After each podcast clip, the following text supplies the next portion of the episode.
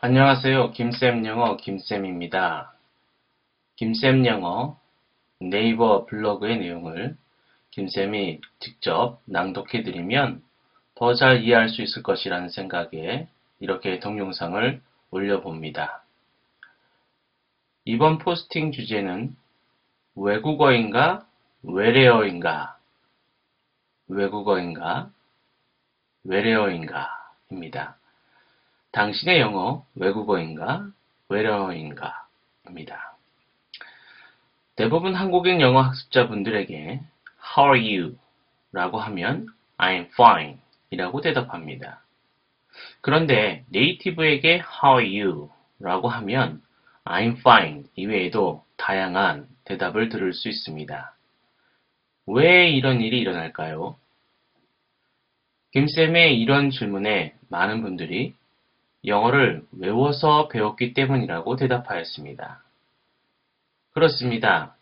우리는 외우는 것이 외국어 학습이라고 배웠습니다. 김쌤도 학창시절 영어 성적을 잘 받기 위해 무조건 외운 적이 많았습니다. 김쌤은 그 학습법을 깡그리 전법이라고 불렀습니다. 무조건 깡그리 외운다고 해서 깡그리 전법 이라고 불렀습니다. 그런데 이 방법으로는 중간고사, 기말고사 성적은 잘 나올지 몰라도 영어가 되지는 않습니다. 왜 이런 일이 일어날까요? 이 대답을 하기 전에 얼마 전 있었던 일화를 말씀드리고자 합니다. 한 외국인 회사 30년차 중력 간부 직원 한 분이 김쌤 영어 문담 영작 특별반 오프라인 모임에 참석하셨습니다. 이분은 영어로 4시간 이상 회의 진행이 가능한 베테랑이었습니다. 회사에서는 이분을 영어 능력자로 보았고 모두들 부러워하였습니다. 그런데 정작 본인은 영어를 못한다고 생각하였고 그 이유를 찾아 김쌤 영어 문담 영작 특별반에 오신 것이었습니다. 김쌤이 그분에게 왜 영어를 못한다고 생각하시는지 물어보았습니다. 그분은 두 아들을 미국으로 조기 유학 보낸 상태였습니다. 그 두 아들을 만나러 미국에 가끔 가는데 그때마다 그 두 아들 학교 친구들도 만난다고 합니다. 그 학교 친구들과 두 자녀의 대화를 전혀 알아들을 수 없다는 것이 그 이유였습니다. 회사에서는 4시간 이상 영어로만 진행해도 문제가 없는 그의 영어 실력이 자신의 아들과 친구들이 나누는 그 단순하고 짧은 영어를 듣고 이해가 되지 않으니 답답하다고 하셨습니다.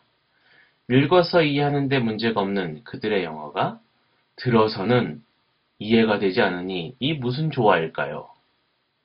김쌤은 그분과 2회에 걸쳐 8시간 정도 대화를 나누었습니다. 그 결과 그분이 내린 결론은 김쌤의 결론과 같아졌습니다. 그것이 무엇이었습니까? 그분이 하는 그 발음 좋고 유창한 영어는 사실은 한국어라는 점입니다. 이 무슨 뚱딴지 같은 말입니까? 서두에서 How are you? 하면 왜 I'm fine? 만 대답을 하게 되는지 질문하였습니다. 우리는 How are you? 를 How are you? 라고 느끼지 않고 어떻게 지내십니까? 로 받아들입니다. 그리고 I'm fine 를 I'm fine 으로 느끼지 않고 잘 지내 로 받아들입니다. 입에서는 발음이 영어인데 내용물은 국어와 다를 바가 없는 것입니다. 김쌤은 이것을 이렇게 표현합니다. 양의 탈을 쓴 늑대는 양인가 늑대인가? 당연히 늑대입니다. 하와이를 어떻게 지내십니까? 라고 생각하는 한 이것은 영어가 아니고 국어인 것입니다. 왜냐하면 국어를 모르는 네이티브는 국어에 어떻게 지내십니까? 라고 생각하면서 말하는 것이 아니기 때문입니다. 그러면 왜 이런 황당한 상황이 일반화 되었습니까? 다음은 바로 앞기사 네이티브는 왜 내 영어를 이해 못할까 기사의 일부입니다. 캐시 형 How are you? 이하이 I'm fine, thank you, and you? 캐시형 I'm good. 이하이. How old are you? 태시 형. 17. 이하이. I'm 16. 이하이. Your sister. 캐시 형. question, question, question. 통역사. 유아 언니. 캐시 언니. 야. 이하이. 바로 말할 수 있으면 좋은데.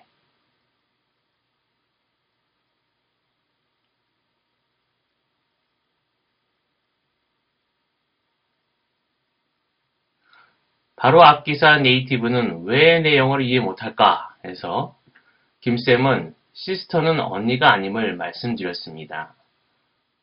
가수 이하이 양이 자신보다 한 살 많은 원어민 캐시 영양에게 You are sister 라고 하자 캐시 영양이 황당한 표정으로 이해하지 못하는 동영상 장면을 보여드렸습니다.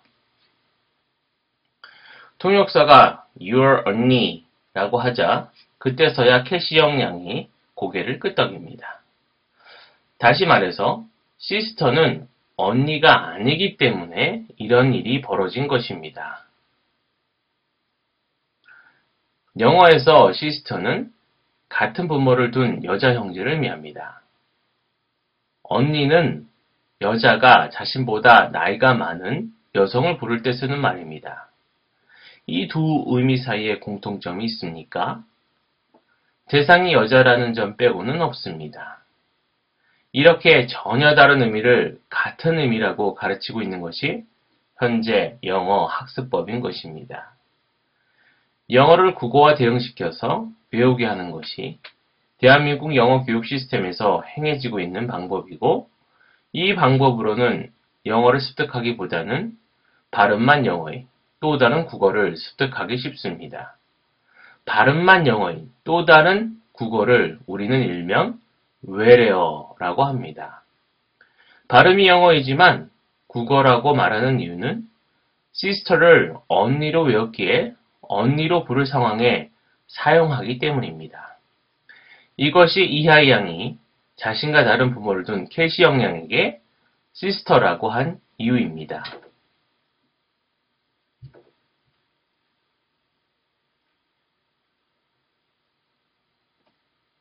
그러면 어떻게 해야 합니까? 신이 인간에게 언어를 선물로 주실 때 우리가 학교에서 고통스럽게 영어를 암기하듯이 언어를 습득하도록 주시지 않았습니다. 이렇게 주셨다면 선물이 아니겠지요. 우리는 자신도 모르게 언어를 습득하였습니다. 국어를 배우러 학교에 가지 않아도 국어로 일상생활 의사소통하는데 문제가 없습니다.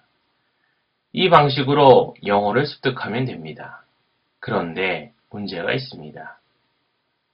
자신도 모르게 언어를 습득하였고 주변인도 자신도 모르게 아기에게 언어를 가르쳤기에 배우는 분도 가르치는 분도 어떻게 언어를 습득하게 되었는지 방법을 모른다는 점입니다.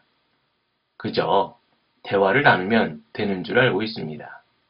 그래서 많은 학원에서 원어민 선생님을 고용해서 가르치고 있습니다만 해보신 분은 그 결과가 그닥 좋지 않음을 알게 됩니다. 왜 그럴까요?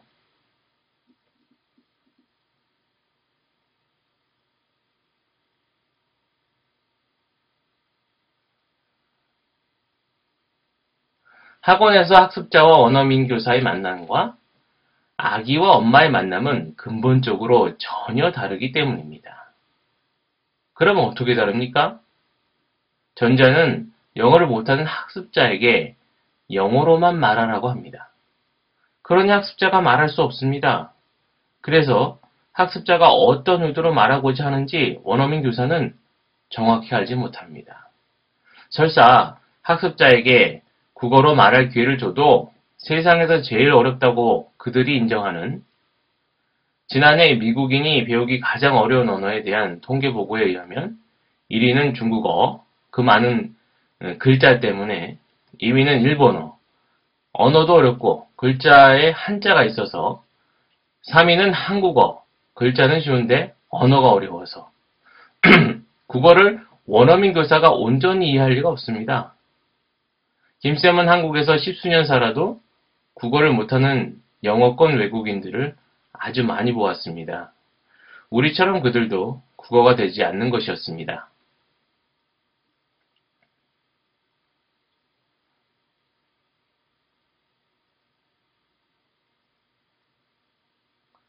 가끔 TV에 나오는 한국말 잘하는 네이티브는 그분만의 타고난 뛰어난 언어 습득 능력으로 잘하게 되어 나오는 것입니다. 영어가 모국어인 분들 대부분은 한국에서 십수년 살아도 한국어를 못합니다. 미국 영화에 이쁘고 날씬한 배우만 나온다고 해서 미국에 이쁘고 날씬한 분만 산다고 생각하는 오해를 하지는 않으시겠지요? 그래서 원어민 교사가 아무리 영어를 잘한다고 한들 학습자의 의도를 영어로 바꾸어 말해주지 못합니다. 초능력, 독심술이 있는 원어민 교사만 가르칠 수 있는 방법이 학원에서 행해지고 있는 것입니다. 그러면 아기와 엄마의 대화는 어떻습니까?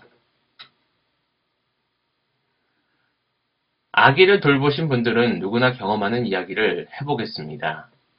아기는 한시도 가만히 있지 못합니다. 손으로 입에 뭐든 쉽게 넣기 때문에 한시도 눈을 뗄 수가 없습니다.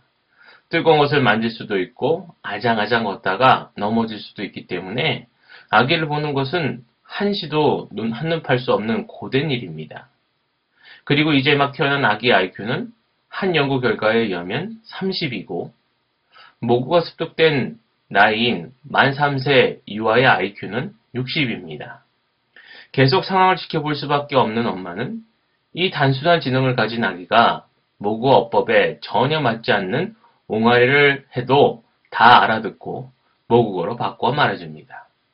그래서 아빠가 아기의 옹알이를 듣고 이해를 못하면 엄마에게 물어봅니다. 엄마는 아기의 통역사 역할을 하게 됩니다.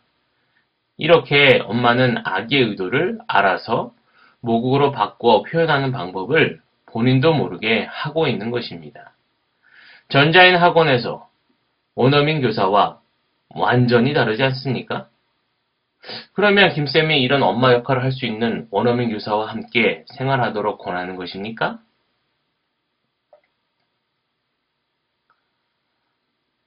전혀, 완전히, 아예 이런 의도가 전혀 없습니다.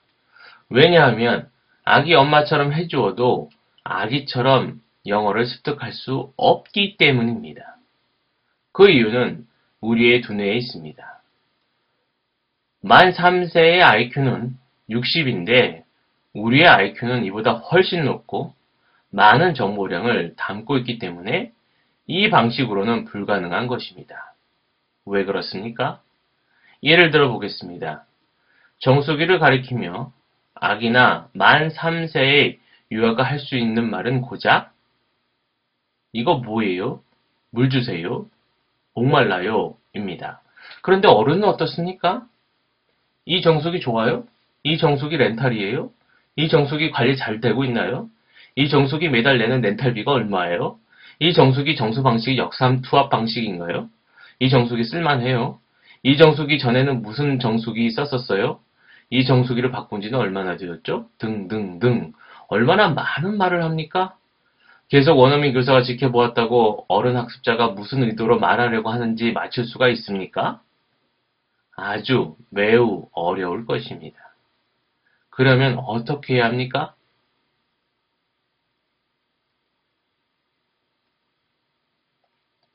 다 큰 성인은 아기처럼 언어를 습득하지 못한다는 말을 김쌤이 하고 있는 것입니까? 제 24년간의 연구 결과가 이와 같다면 김쌤이 지금 이 글을 쓸 이유가 없겠지요. 김쌤은 아기와 같은 방법으로는 절대로 되지 않지만 아기와 같은 언어 습득 원리로는 더 쉽게 된다는 것을 말씀드리고 싶은 것입니다. 이게 무슨 말입니까? 아기의 언어 습득 과정에서 아기가 말하고자 하는 의도는 주변 상황과 아기의 표정, 손짓, 옹알이로 표현이 됩니다. 이것을 엄마가 목으로 바꾸어 말해줍니다. 그러면 전자와 후자 역할을 할 수 있는 것이 있다면 가능하지 않겠습니까?